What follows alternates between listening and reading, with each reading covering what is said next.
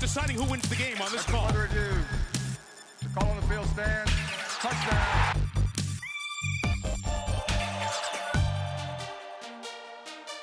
After review, it has been determined that the receiver did not maintain.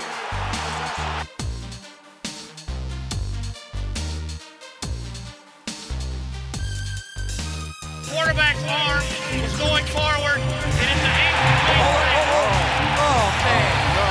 Oh man, what a call that is. That's the worst call in the history of all sports.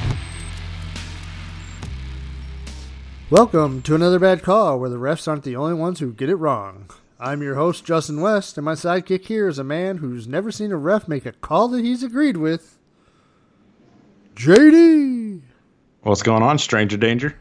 Hey, man, what's happening? The summer is over. It's official. There is football on my television. There's a game with two NFL teams uniforms being played. I don't know who any of these players are. It's not exciting, but it's football, and that tells me that summer's almost over. Hopefully not summer weather. I mean, kids are going back to school in a couple of weeks. But football. Hey, along the lines of another bad call here, we did get to see in this game the first challenge of a pass interference call. Challenge and summarily rejected by the referees. Yeah, hey, you know what? But get that one out of the way. Good to see how it works in this game instead of waiting until like week 10 and changing the outcome of a game drastically. So it was cool to see, and a little bit of clarification on how that's going to work.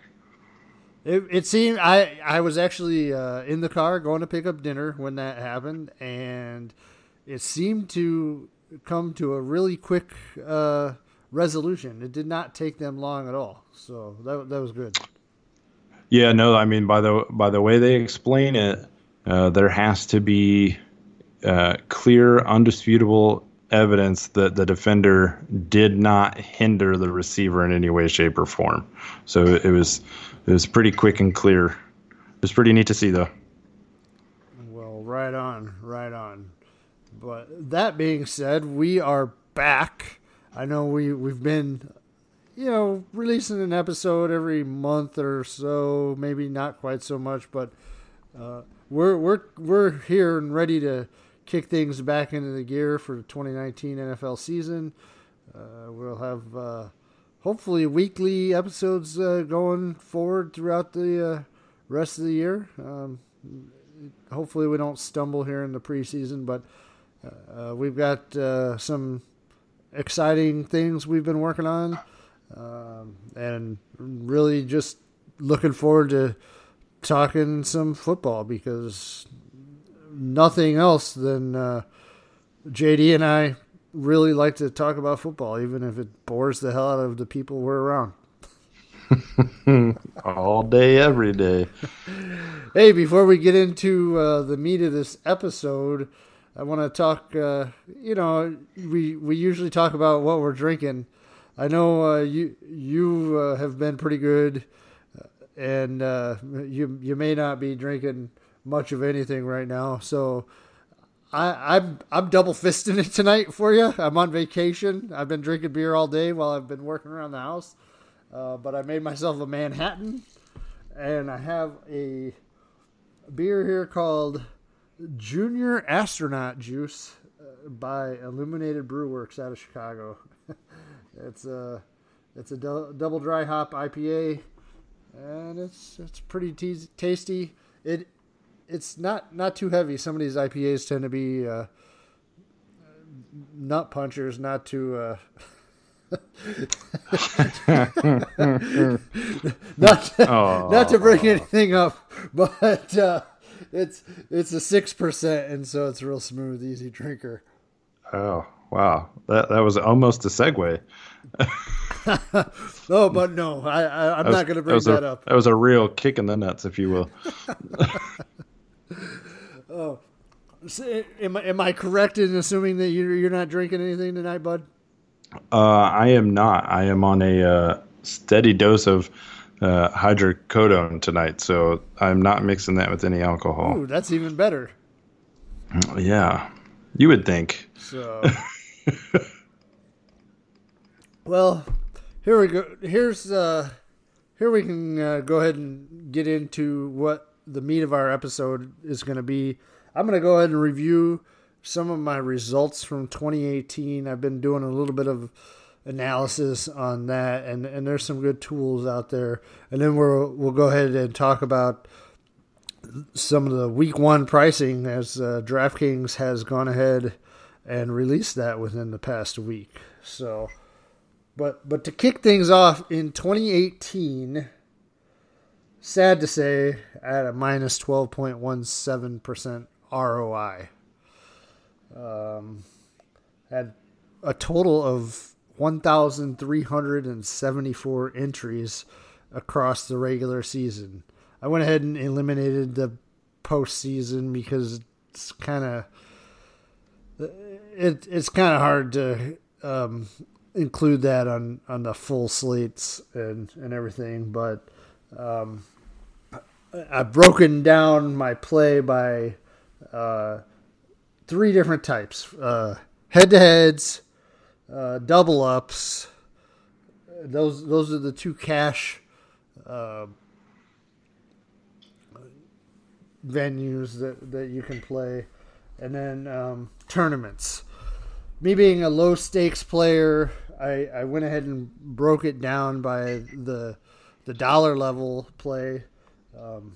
Head-to-head, I can't say... I didn't do terrible in head-to-heads last year.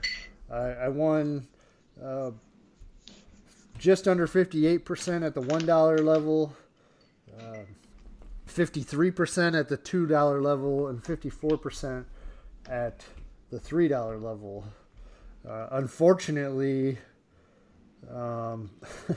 that's almost dead even on ROI. I was a positive 3.88% ROI at $1, negative 4.74% at $2, and negative 2.8% at $3. So you might be asking, if you had above 50% win rate, why is your ROI negative? Well, that's that pesky rake that DraftKings or FanDuel or whatever site you're going to end up playing on are going to hit you with a rake. They charge you to pay on their sites. And so it was head-to-heads. I was pretty close to even on the year, just a little bit barely down. But I was winning more than 50% of them, which is important. We'll work to get that number up, hopefully above 60% for 2019. And that'll, help the bottom line. Anyhow, for double ups, I basically play at three different levels on the double ups: the $5, the $10, and the $25.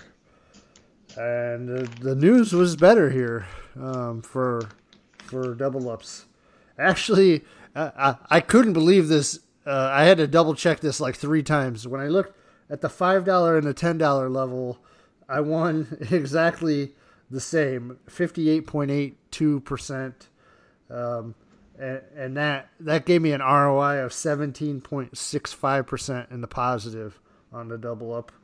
And then at the $25 level, I had a 55% win rate, and that brought back a 10% ROI. So I guess my analysis from a cash game perspective would be that I probably need to concentrate on the double ups a little bit more heavily than the head-to-heads. I'm still going to play head-to-heads, but the win rates on the double ups and ROI is better. So I think that's something that I can take away from doing this analysis. But, cash is boring. You're just winning back basically a little bit less than what your entry is if you win. The reason we play cash is we try to keep things above water so we can play tournaments. Tournaments not as pretty here. At the $3 tournament level, I had a 26.8% win rate, which gave me a negative 35% ROI. At the $5 level, I had a 26.32% win rate, which actually got me a 9.2% ROI in the positive. At the $10 level, 21% win rate for a negative 55% ROI. Yikes. And I did jump out there and play a few $25 tournaments at a 38.46% win rate for an ROI of a positive 33%. So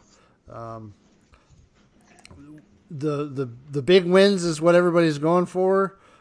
This past year, I was in the negative overall.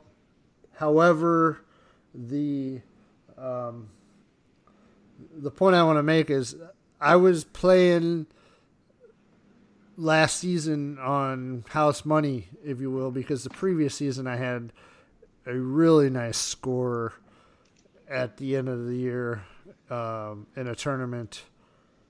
And so I'd say overall, I'd have to go back and look, but I'm definitely up over the course of the last three seasons that I've really been playing DraftKings quite a bit.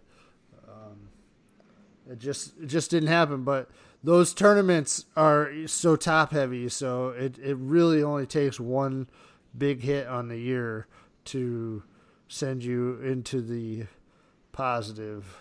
So I don't know.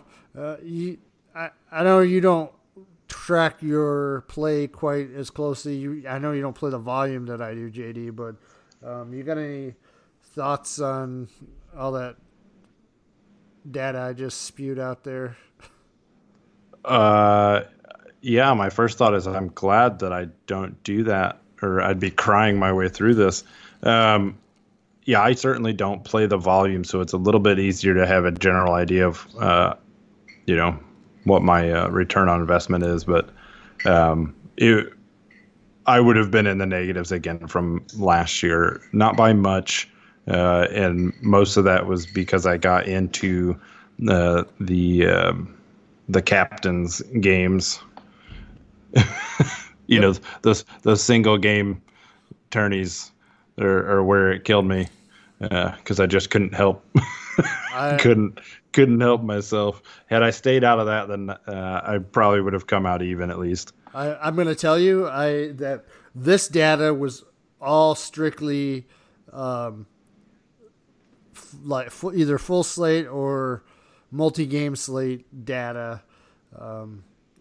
Does not have any of the showdown data included, and I think that's the reason I did that is because the showdown was a big hole in my game last year, and actually the overall ROI there reflects that.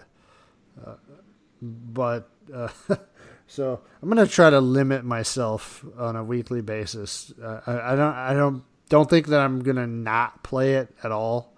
It's just too tempting to. You want to have a little bit going on Mondays and Thursdays.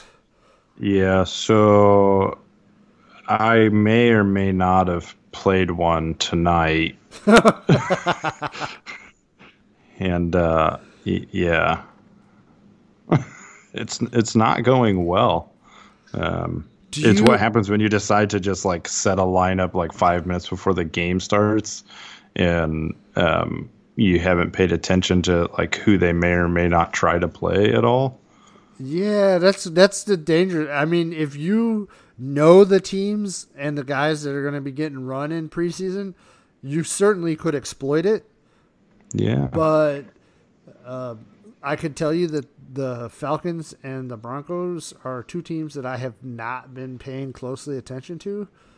So, well, here's maybe a Bears showdown I might get into, but I was excited because I was like, okay, I'm gonna put in Drew Lock as a QB. I'm gonna put in Noah Fant, in a tight end, flex spot because they want to see what he's gonna do. I'm gonna play Devontae Booker because they're not gonna play Royce Freeman and Philip Lindsey. Noah Fant has caught one and dropped two, and I don't believe Devontae Booker has seen the field. Have you ever heard of that guy who scored the first touchdown? No. I can't even pronounce his first name. Yeah, I was 100% like Ido Smith, Devontae Booker, Lock, Fant. I was like, this is going to be pretty good. I even put the Denver defense in there because I was like, all right, it's Fangio. They're going to make him feel better because of his kidney stones and all that fun stuff. Nope. So I donated to somebody's cause. Wow. This is the first time I can honestly say that you were more degenerate than I tonight. Yeah. Because I didn't even think about entering.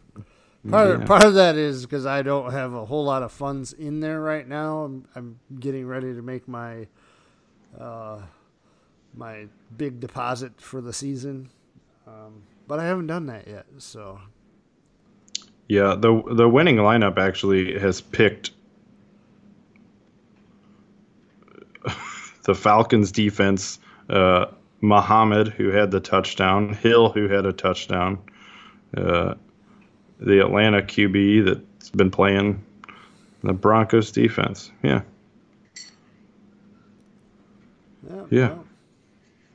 I have 12 points.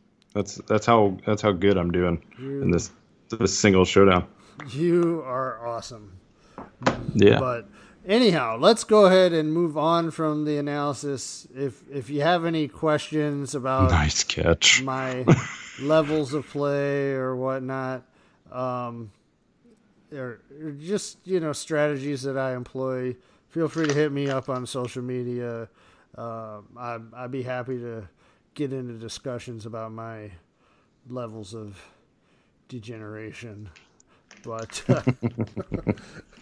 let's go ahead and talk about some of the player pricing for week one, as DraftKings has finally given us a little bit of something to chew on for the next 5 weeks before the regular season starts.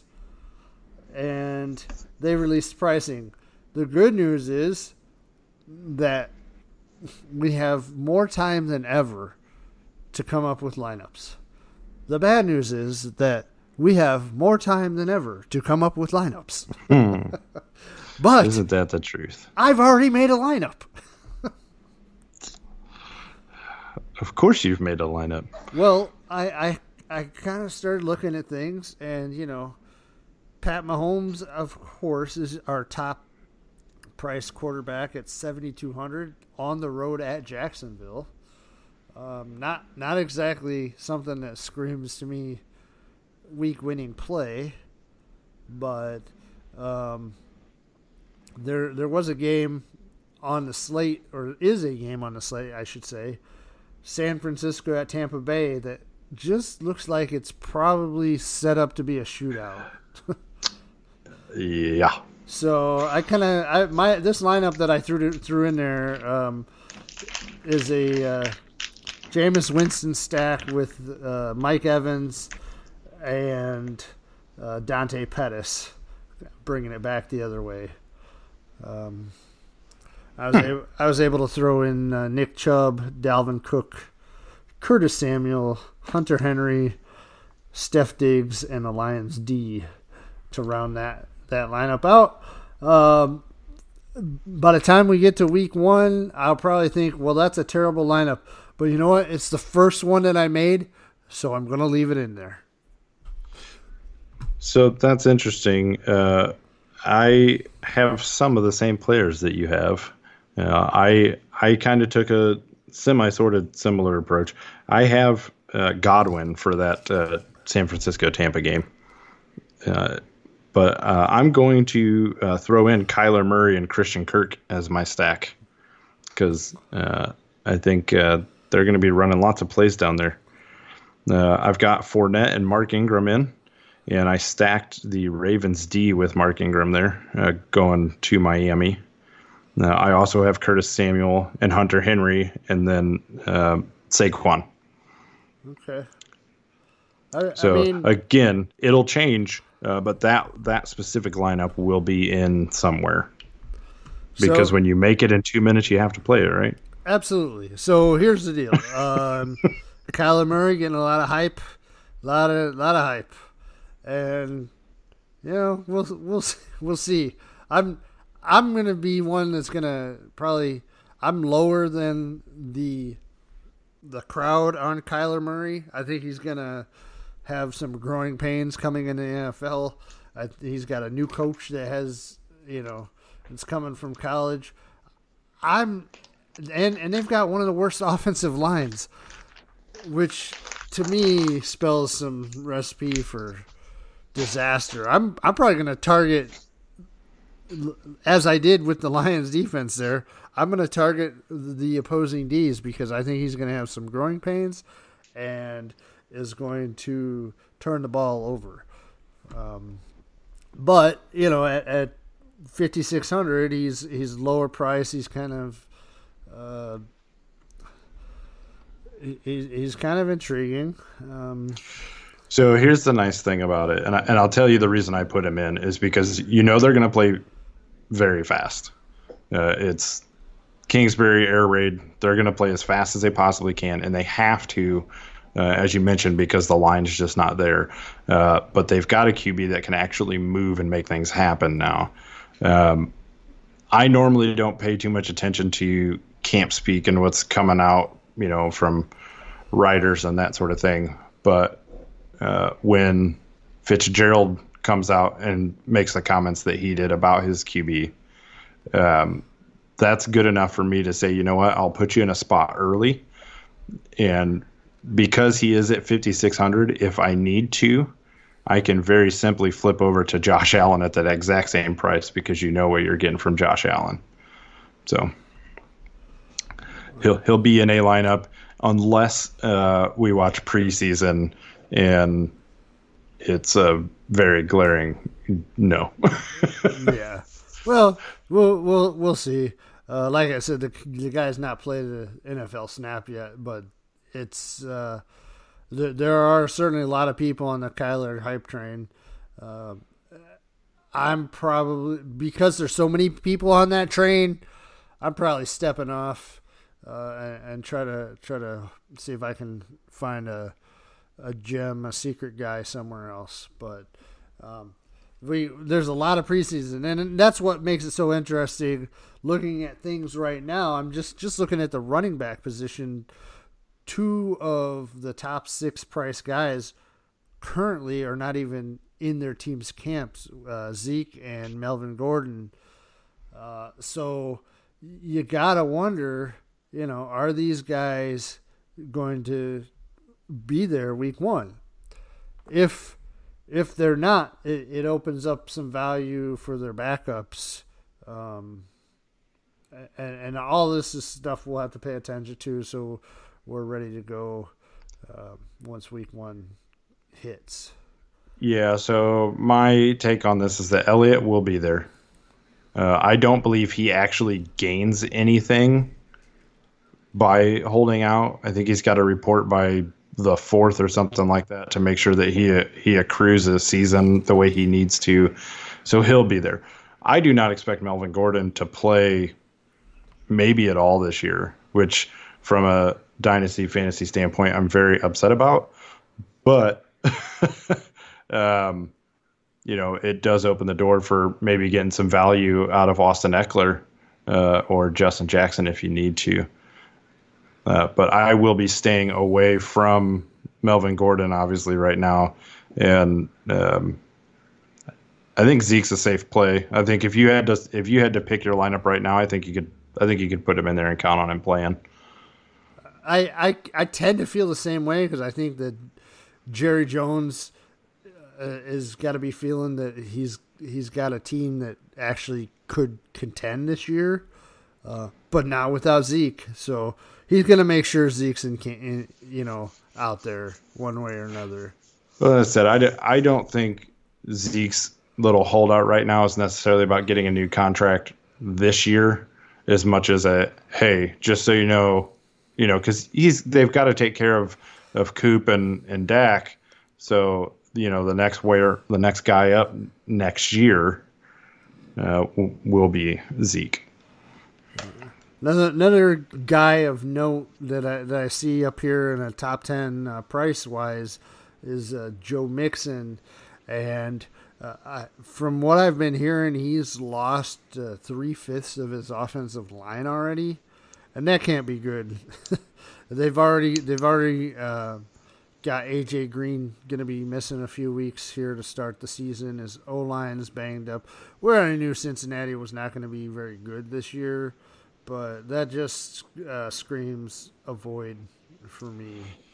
Yeah, it's kind of sad because I expect the Bengals to come out and actually they've been bottom of the league as far as plays run per game, you know, for the last couple of years. And I expected that to change this year. And, you know, it still will with Zach Taylor coming in there. But how productive are those plays going to be, as you mentioned, when your O-line takes that much of a hit this early?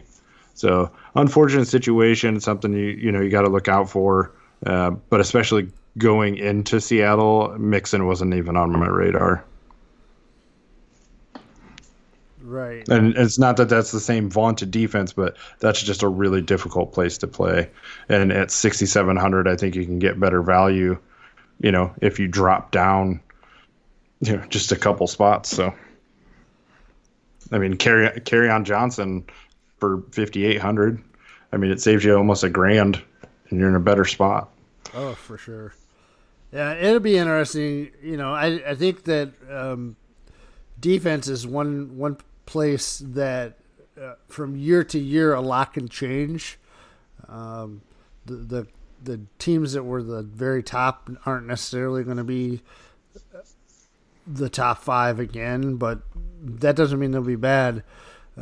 However, like for instance, the Bears, if the Bears defense doesn't generate the amount of turnovers that they did last year, which is highly unlikely, just because of the nature of turnovers, what that does is opens up a lot of more opportunity or need for the offense to produce, which really could get the stats for those offensive players on the Bears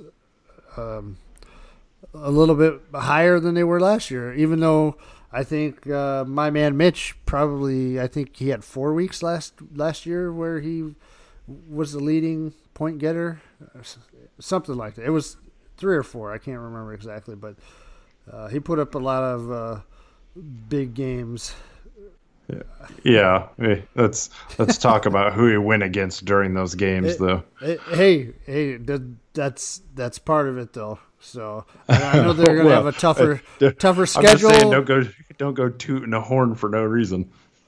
Oh, I'm tooting that horn because he won me plenty of money last year and beer bets against you. So look, man, you called his big breakout week. I'll give you that. The one against Tampa where they were playing against third and fourth string corners. Yeah, he had a monster game that week. I would also say that you and I think who was on that week? Corey? Was Corey on that week when we recorded? You guys thought I was nuts. Yeah. You guys thought I was absolutely nuts, and that one paid off in a big way. So yeah. Look, and I will tell you, I've said it all the time. I always hope I'm wrong when it comes to that sort of thing, where if it's like, hey, you're nuts, you're not going to win anything with this. And even more so saying, Mitch isn't the guy or they're going to struggle. I love being proved wrong when the Bears put it up. Love it. So, all right. Well, is there anything else we want to talk here pricing wise?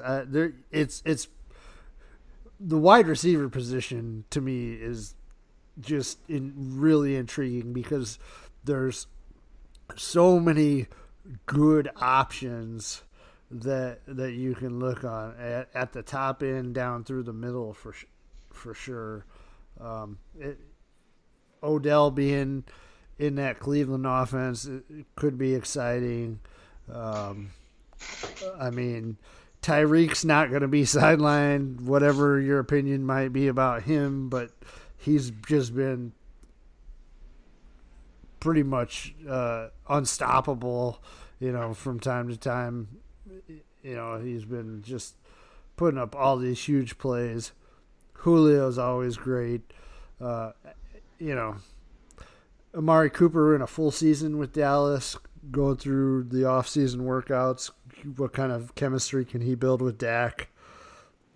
And then kind of one of my, you brought him up earlier, but Chris Godwin, I think, is due to kind of break out a little bit without Deshaun Jackson getting in his way for touches.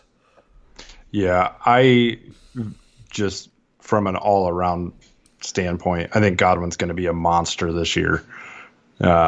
So if I can play him the first couple weeks before, his price gets out of control, then that's probably what I'm going to do. Going back up near the top here, you're talking your Odells, your Tyreek.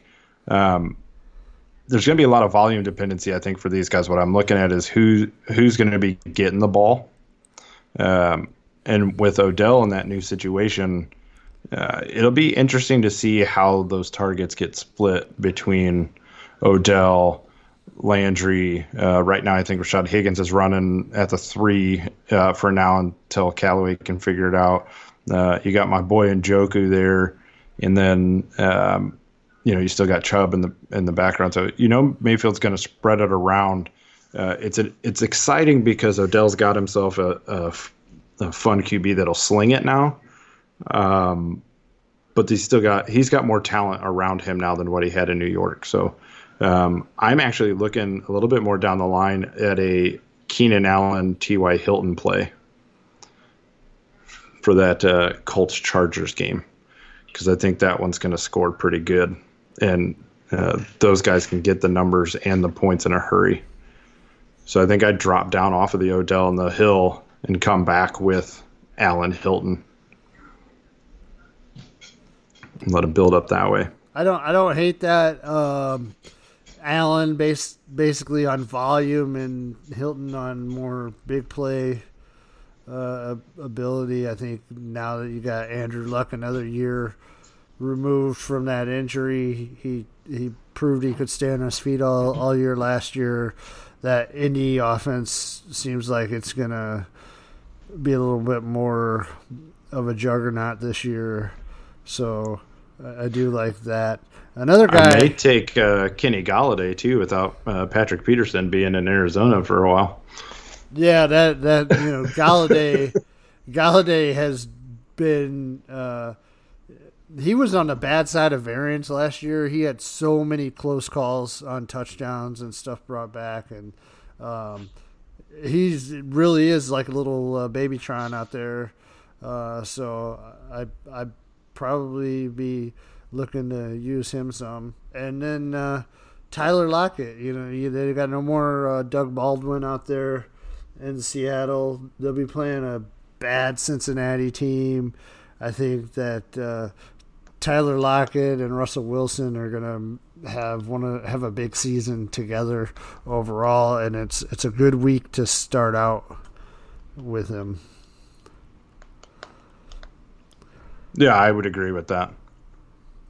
So, and then as we get in closer, we'll start to see how the rosters fill out and everything, and we can probably start parsing out some better value plays. It's kind of hard right now because we don't know who's going to be on which team and whatnot. But the other thing is, there will be more injuries. There always are every year. So once you have some injury news come through and we really see who's going to be on the field in week one, it'll be a lot easier for us to start to hone in on some lineups. But that doesn't mean with things and whatnot. I mean, we'll make 40 lineups easy between now and when it starts. I mean, right now, any lineup we make is the same as us talking about quote-unquote news in the middle of, early June. It's not really news as much as it's just something for us to talk about at that point. But, the big takeaway here is we have the ability to make lineups now, and this pricing isn't going to change, so start paying attention to preseason, build as many as you can, and go with what you're comfortable with. Sure. Well, with that being said, let's go ahead and wrap things up. JD, why don't you tell everybody where they can find you on their social media outlets? Yeah.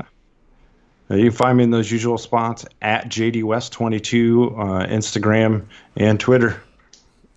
And you can find me on Twitter at Justin M. West, Instagram JMW1977, where I may actually show up one of these days. Who knows?